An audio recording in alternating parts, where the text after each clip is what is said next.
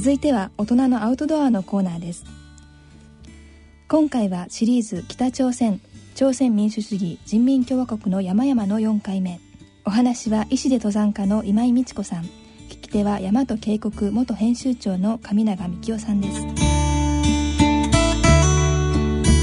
北朝鮮朝鮮民主主義人民共和国の山々というテーマで、えー、今井美智子さんにずっとお話を伺っています、えー、今回4回目になりますけれども、えー、よろしくお願いします。よろしくお願いいたします、はい、えー、今までは、えーと、山のお話をずっと伺ってきました、えー、クムガンさんペクトーさん、えー、ミョンヒャンさんというふうに伺ってきたんですけど今回はその山にちょっと付随した部分いろんな、えーと、かなりいろんなあのところを見られてると思いますのでそのそれにまつわるエピソードみたいなものを今日はお話しいただけたらと思います。はい。お願いします。で、何からいきますか？えー、まず、はい、平壌に着く着いて、はい、でその日は確かあのー、満慶台って何て読むのか分かんないんですけれども、はい、あるあの金日成主席の成果を見学に行ったんですよね。はいうん、まああの平壌のちょっと郊外の高台のところにありました。はい、うん、でそのまあもちろん説明とかなんかもみんな日本語でしてくださるあの説明員とい。う人たちがいて、はい、えあの人がいて説明してくれたんですけれどもあのなんかねいわゆる日本の昔の農家、はい、あだから古民家のちょっと似たような感じの家だったと記憶してます。うん、あそうですか、うん、でそこで、まあ、生まれましたっていうようなのを見,、あの見に行ったんですね。はいでその後、えー、凱旋門を見に行って、はい、だからいわゆる観光旅行っていう感じで、はいはい、結構あのタイトなスケジュールでずっと組まれてるわけでしょ？そうそう。連れて行かれるわけですよね。凱旋門の話ちょっとしてください。凱旋門に行って、えーそしてみんなでこれが凱旋門ですっていうのでいやパリにある凱旋門とか結構形とかみんな似てるんですけれども、うんうん、似てたらしいんですね。うんでいきなり近藤健二が凱旋門のその真ん真ん中、あんまりね車はいっぱい走ってないんですよ、うん、なので真ん中に行っても平気なんだけど、うん、で逆立ちをして 足をバッと両側開いて、で誰かが写真撮ってガシャッと撮ってもう全く観光客しかもそれ西側諸国の観光客ぶりを発揮して、そしたらその北朝鮮に関してよくご存知の岩垂さんっていう方がいらっしゃる、はい。はい、あの朝日新聞のね、はい、といっても4回、まあのまあ、こちらへ来てて最あのえーと、マスコミの方としては最多の方なんですけどね、北朝鮮に来てらっしゃる。で彼がものすごい真っ青になって 大丈夫ですか？そんなことして」って言われたりとかって 私たちのあまりの天真爛漫さにね、えー、後で私にねえ「大丈夫ですか？もうちょっとあのきちっとあのあの礼儀正しく行動した方がいいと思いますよ」なんて言われてしまいましたよ、あそうですか、でも結構笑いながら言ってましたけどね、うんうん、っていうのがまあ最初だったんですが。はい、はい、はい、で、えーと市民の方たちとは割とこうちょっとお話をするぐらいはできるんですか？あ、それがね、あの、結構皆さんね、元気で、ぴょん、はい、だからホテル行きましたよね。はい、で、まず最初に、おおっと驚いたのは、結構ホテルの周辺のところも綺麗で、はい、それから子供さんたちが結構遊んでたり、うん。うん、ただあの一箇所はおばさんみたいな人が来て「あんたちこっち来ちゃダメよ」みたいなってあのみんなあの、えー、後ずさりしながらあの帰っていったところもありましたけれども、うんうん、ほとんどすごい伸び伸びとしてましたよねみんな。うん、あのホテルに入ってて見た限りではあの町自身はすごい立派でした。うん、あのえー、っと平壌だけじゃなく。はい。平壌以外もっていうことですよね。うん、でね話を聞くところによると、えー、政治的なこととか、えー、そのなんなんだろう戦争も含めて、はい、外交的なところは主席がなさっているんだけどあのお子さんがっていう意味で、うん、だから金正日さんが、うん、芸術的なところは引き受けている。その当時はですよ。だからあのいわゆる中国雑技団みたいな、うん、ああいうのもあって、うん、それはもうしょっちゅうその講演をしてるらしいんですけど、うん、あとあの北朝鮮はあのほら美しい女性たちが踊るのがあるじゃないですか、ああいうのの衣装を決めたりとか、あとは何だっけな。あビルをね作る時に建物が全部同じじゃなくしてんです。あの街がね、ええ、なんか確一的にならないようにっていうので、うん、あの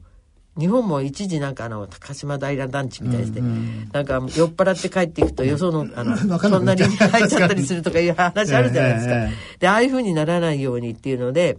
えー、何年度の部分はこういう建て方みたいのを変えて、うんうん、だから建築のデザインも、えー、まあ、考えてる。考えてやってますみたいにおっしゃってましたけど、うん、それが本当かどうか別として、それはもう全部あのいろいろあって。であとあの、えー、自由主義っていうかあの西側諸国と違うからいわゆる企業があの広告出したりする必要ないじゃないですか。うん、とネオンサインとかはないはず。で。ええ。で、それをちゃんとネオンサインがあって、ええ、で、そのネオンサインは何かっていうと、例えばあの、スタンドの光が出ていて、え、で、その光をちょんちょんちょんちょんちょんちょんちょんちょんちょんってこう下に向かって動かすみたいに、くるくるそのあの光が動いてて、で、スタンドがあって、そこで、あの、えーと、夜はちゃんと勉強しましょうみたいな。あそういう なんか、うん、フレーズがちゃんと入っていってっていうのがいかにも広告塔のようにいろんなものがそっちあちこちにあるんですよ。あ、うん、あそうですか。だからそうやって光もあのつけようっていうふうに、うんうん、あのだ工夫はしてありましたね。うん、じゃあ真っ暗じゃじゃないっていうもちろんちゃんと考えいろんなことで考えられてるという。だからあの街灯がついててもビルが高くなっちゃうと真っ暗になっちゃいますよね。えええ、でそのあのビルの屋上には何かそういうものがくっついていて、うん、あんまり暗くならないようにしてるっていう、ね、うん、そういうのもやってありますよね。はいはい、だからそういう点はちょっと面白いなって思ったりもしましたし、あと食べ物はやっぱりすごい美味しかったです。えっ、ー、とどんなものがいや、なんだらかんだら言っても、冷麺が一番。やっぱり美味しい。あの、じゃがいもの粉、でんぷんで作ってるから、向こうの冷麺は。それが多い。で、しかもあの、じゃがいもも、染みちゃったじゃがいもは黒くなってるんだけど、うん、その黒いのは黒いのなりの使い方、うん、からあの染みてない白いじゃがいもは白いじゃがいもなりの使い方をしてて、うん、で今まであのえっ、ー、と、食にはあんまり興味ないんですよ。ええ、だから、どこで何食べても一応美味しいなと思うし、うん、どうせ食べるものっていうのはお腹空いてる時食べれば美味しいけど、うん、あんまりお腹空いてない時は美味しくないはずだからって、こっちが変わっちゃうわけだからと思ってるんですけど、でも、でも、あの、要するに北朝鮮に行って食べた冷麺と、うん、あとベトナムで食べたフォーだけは、フォーも美味しいですもんね。そうそう。これだけはね、やっぱりね、おいあのお腹空いてるとかどこにいるからいいやみたいなんじゃなくて行ってみて食べたいなって思います。あうん、そのくらい美味しかった。うん、で他ではだから日本には、うん、日本って本当に食にみんながうるさいからテレビのコマーシャルなんかも食のコマーシャルいっぱいあるじゃないですか。ええであの世界各国のものがあって、え何でも食べられますよね大体、はい、で大体それがあの本国より美味しい時の方が多いじゃないですか、うん、そうですね。だけどあの北朝鮮のあの冷麺と、ええ、それからベトナムの方。だけは、うん、うん、あのまだ日本にはあれだけ美味しいものないですよね。ただ問題は私はお酒飲まないので関係ないんですが、うん、あのビールを飲んでも、うん、それからその向こうのお酒を飲んでも、うんうん、何を飲んでも、うん、飲んでる人たちの言うのは、うん、全部朝鮮人参の匂いがするって言ってました。あ、うん、そうですか。ビールもそうですか。そう。もう匂っちゃうんだって言ってましたよ。でで私は飲まないから分かんないけど、これは参っちゃうなあだって乾杯乾杯っていうかあんまりああるんですよ乾杯が。それも結構これもね大変なんですよ、えー親愛なる鎮金日成主席と、いやちょっと待って忘れちゃった。キム・ジョンイル同士にそうそうそうそうそう、う。ん、でいちいち全部言ってから乾杯して飲むの、うん。うん、まあでも朝鮮人参の匂いがするから参ったってみんな言ってたけど、えそれ聞いて、えー、朝鮮人参の匂いがするって体にいいじゃんと思いましたけどね。それはそれで。そうですね、うん。あとはね、えっと、白桃山に行った帰りに、スキーに行ったんですよ。はあ、はい、はい。うん、あちょっと、あの、写真も載ってたかな、モノクロのとこ。はい。で、それがね、近藤健二がね、えあれを持ってきてあのボードを持ってきて、はいはい、うん、でぜひあのあの北朝鮮の人たちにもこれやらしてみたいって言ってて、ええ、持ってきたんですよ。え、で今ならあれなんですあのみんなもうまいんですけど、私たちもまだそんなにうまくない頃で、ただそのそれこそ打ち合わせの時に、うん、あの、帰りにちょっとこういうことやりたいんですけど、って一言言うと分かりました。っつって、次の日また打ち合わせの時に、うん、それではここ、ここ、ここ、こういうところにしましょうみたいな話になってって、で、あの、貸しスキーとかありますかなんて言うと、必ずはいって言うわけですよ。で、あの、貸しスキーとかなんかもあるって言われて、で、行ったら、あの、誰かがどこかで、あの、多分オリンピックやなんか大きなオリンピックじゃないにしても大きな世界大会には行ってるから、うん。うん、その人たちは国費で、えー、買ったスキーとかなんか全部持ってるんだと思うんですね、うん、あの個人のものじゃなくて。はい、でそういうのがあってそれでそれを貸してくれてでスキーもちょっとやったんですね。えであの近藤健二がボードやって、はい、そして見せた時に「したら」って言うんでみんなが見に来たんですね、あのそのスキー選手たちが「はい。はい、おお!」みたいな感じで、でもいい気になって彼彼はやってたんだけど。も、でそのボードは確か上げてきたと思うんですけれども、うんうん、したらスキーは一応見て私たちが結構私っていう意味じゃなくて私たちが結構滑れるのを見て、ええ、あなんだ滑れるんだこの子たちはと思ったのかもしれないけど、えデモンストレーションとかはしてくれなかったんだけど、ええ、だって今度スケート場連れてってくれて、え、でひょってあの行った時に車の中からヒッてみたらみんながものすごい暑い、うん、羽毛服かどうかは分かんないけどうわあの上着を着て、はい、それでみんなガーって滑っていたのを、あの私たちが着いた途端に、なんかみんなあのスケートリンクがいなくなって、ええ、でちゃんと入り口から出てきたら、え、全員あのスケートやる時の 細いあのうん、タイツになってて、ええ、それでガーッと出てきて滑ってくれて、え、もう悪いことしちゃったなと思ってみんな寒かったろうなと。だってマイナス10度20度の世界のところで、こんな分厚いのを着ていた着て滑って楽しんでた子たち、全部こう脱がして 一斉に揃えさせちゃって、あれはこうお気の毒だったな。ごめんねっていう感じだったんですけどね。そうですか、うんそれでね、まああのはい、はい、そろそろまとめに入っていこうと思うんですけれども、はい、あの、えーと、今井さんが書かれてる皆さんで書かれたこの「白桃山盗聴器」という本の中に「後書きに変えて」という今井さんが書かれてる部分がありまして、はい、そこでえっ、ー、とまあ今回一緒に行かれてる朝日新聞とそれからテレビ朝日の同行記者の方たちと一緒に行ってしかも今井さんたちもいろんなところで講演されたりしててその反響が非常に大きかったっていうことが書かれてますよね。はい、でそれは本当にそのその辺の話すごかったです、はい、どういう形の反響だったんですか？あのね大きく分けると、えー、もともとあっちに住んでらした方、はい、でも、えーと、といわゆるあの日本にもいらしている、まあ、朝鮮民族の方々だとか、はい、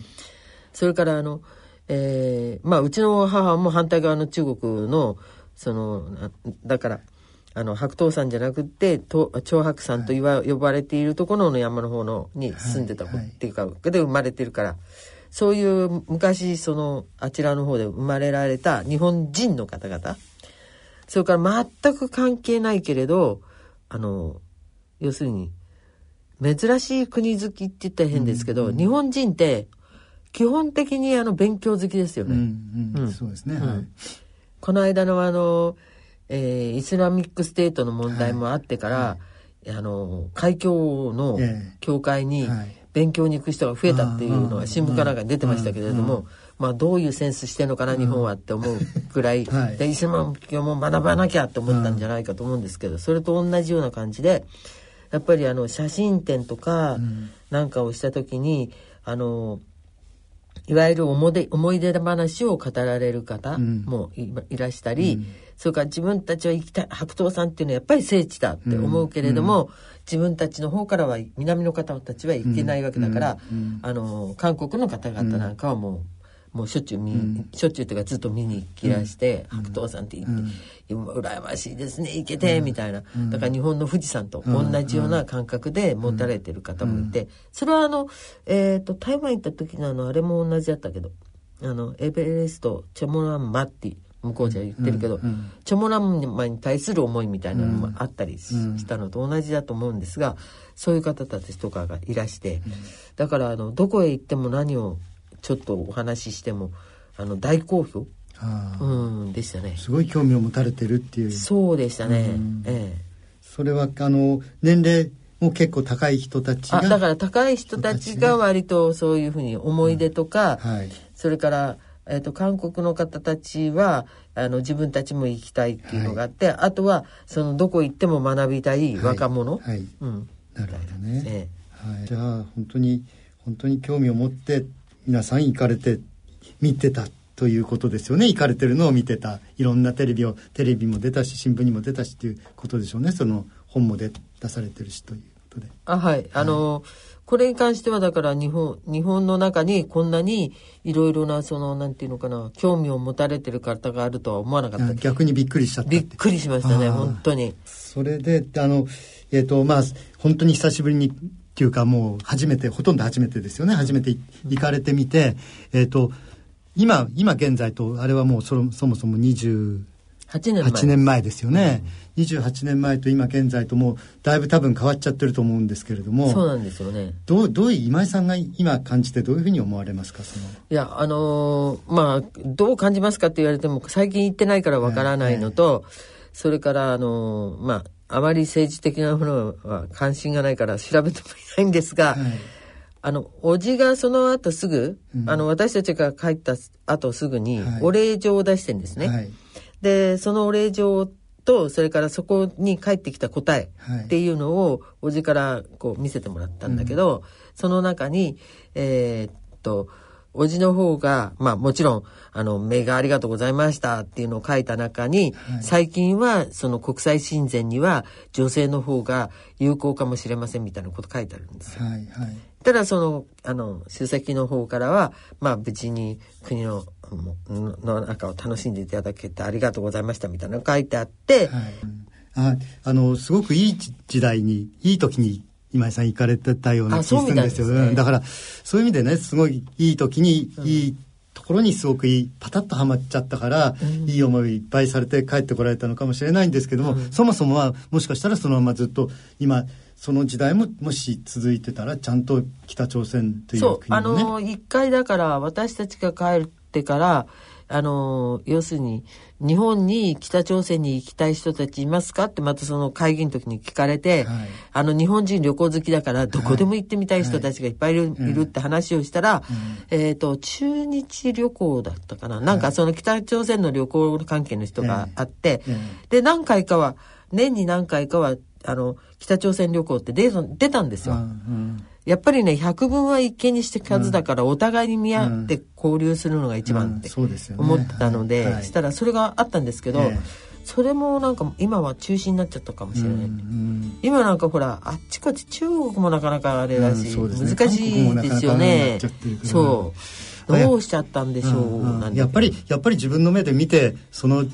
人と話をしてっていうことがあってそう。いうのはすることによって一番一番こうなんか交流ができるというか、うん、そういう気がしますのでね。特にだから庶民の方々なんかものすごい素直でいい方多いし、うん、